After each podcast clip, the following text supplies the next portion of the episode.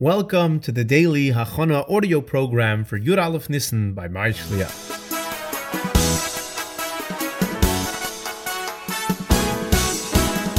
Tayere Kinderlach. Are you familiar with the word pan? How about the word duch? Have you ever written a pan or a duch to the Rebbe?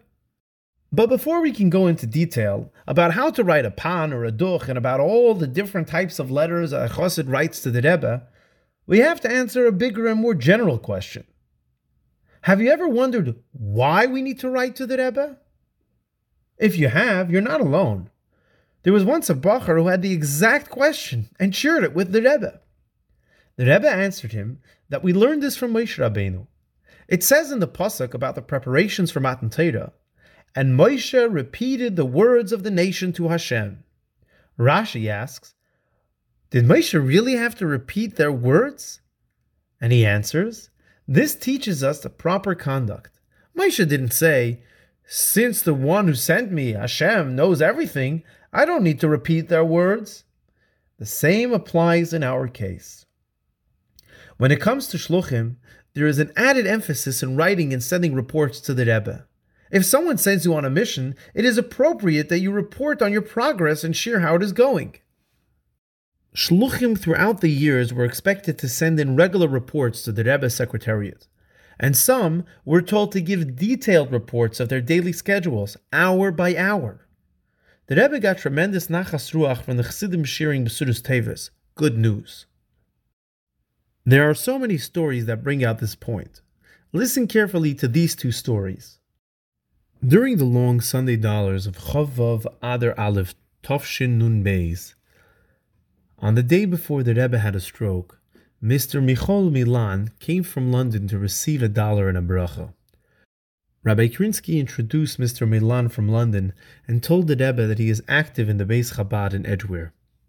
Mr. Michal Milan then said, Three years ago you gave me a blessing for my son to be born, and he was born. Thank you very much. The Rebbe replied, May God Almighty bless you and thank you that you're telling me Besuros Tovos. Not everyone is doing so. With a big smile, the Rebbe wished him bracha v'atzlacha. We will now listen to the original audio of the above encounter.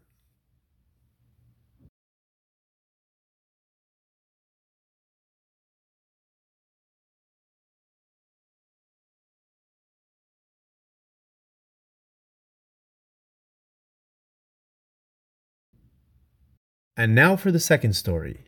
Mrs. Louise Hager from London was extremely close with the Rebbitzin. How did this start? Mrs. Hager Shears. My family's connection with the Rebbitzin goes back 50 years, when my father of blessed memory became seriously ill. All the doctors could offer him was this new complicated operation in Paris. Through their connection with Lubavitch in London, my parents turned to the Rebbe and came to New York for Yechidus.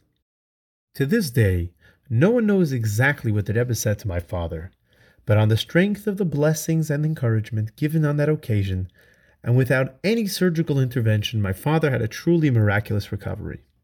Filled with feelings of gratitude, my father returned six months later to thank the Rebbe in person. This came to the notice of the Rebbitzin, who sent a message that if they could spare some time, she would very much like to meet my parents when they were next in New York. Not knowing what an intensely private person she was, they had no idea how very unusual it was to receive such an invitation.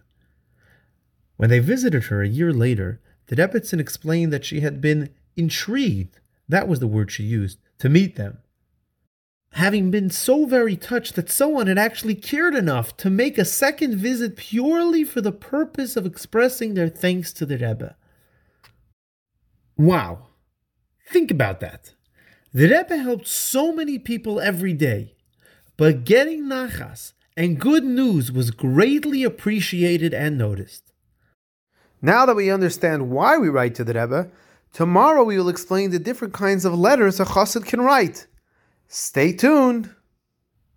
Join us tomorrow for the next Achana audio program for Yud Aleph Nissen.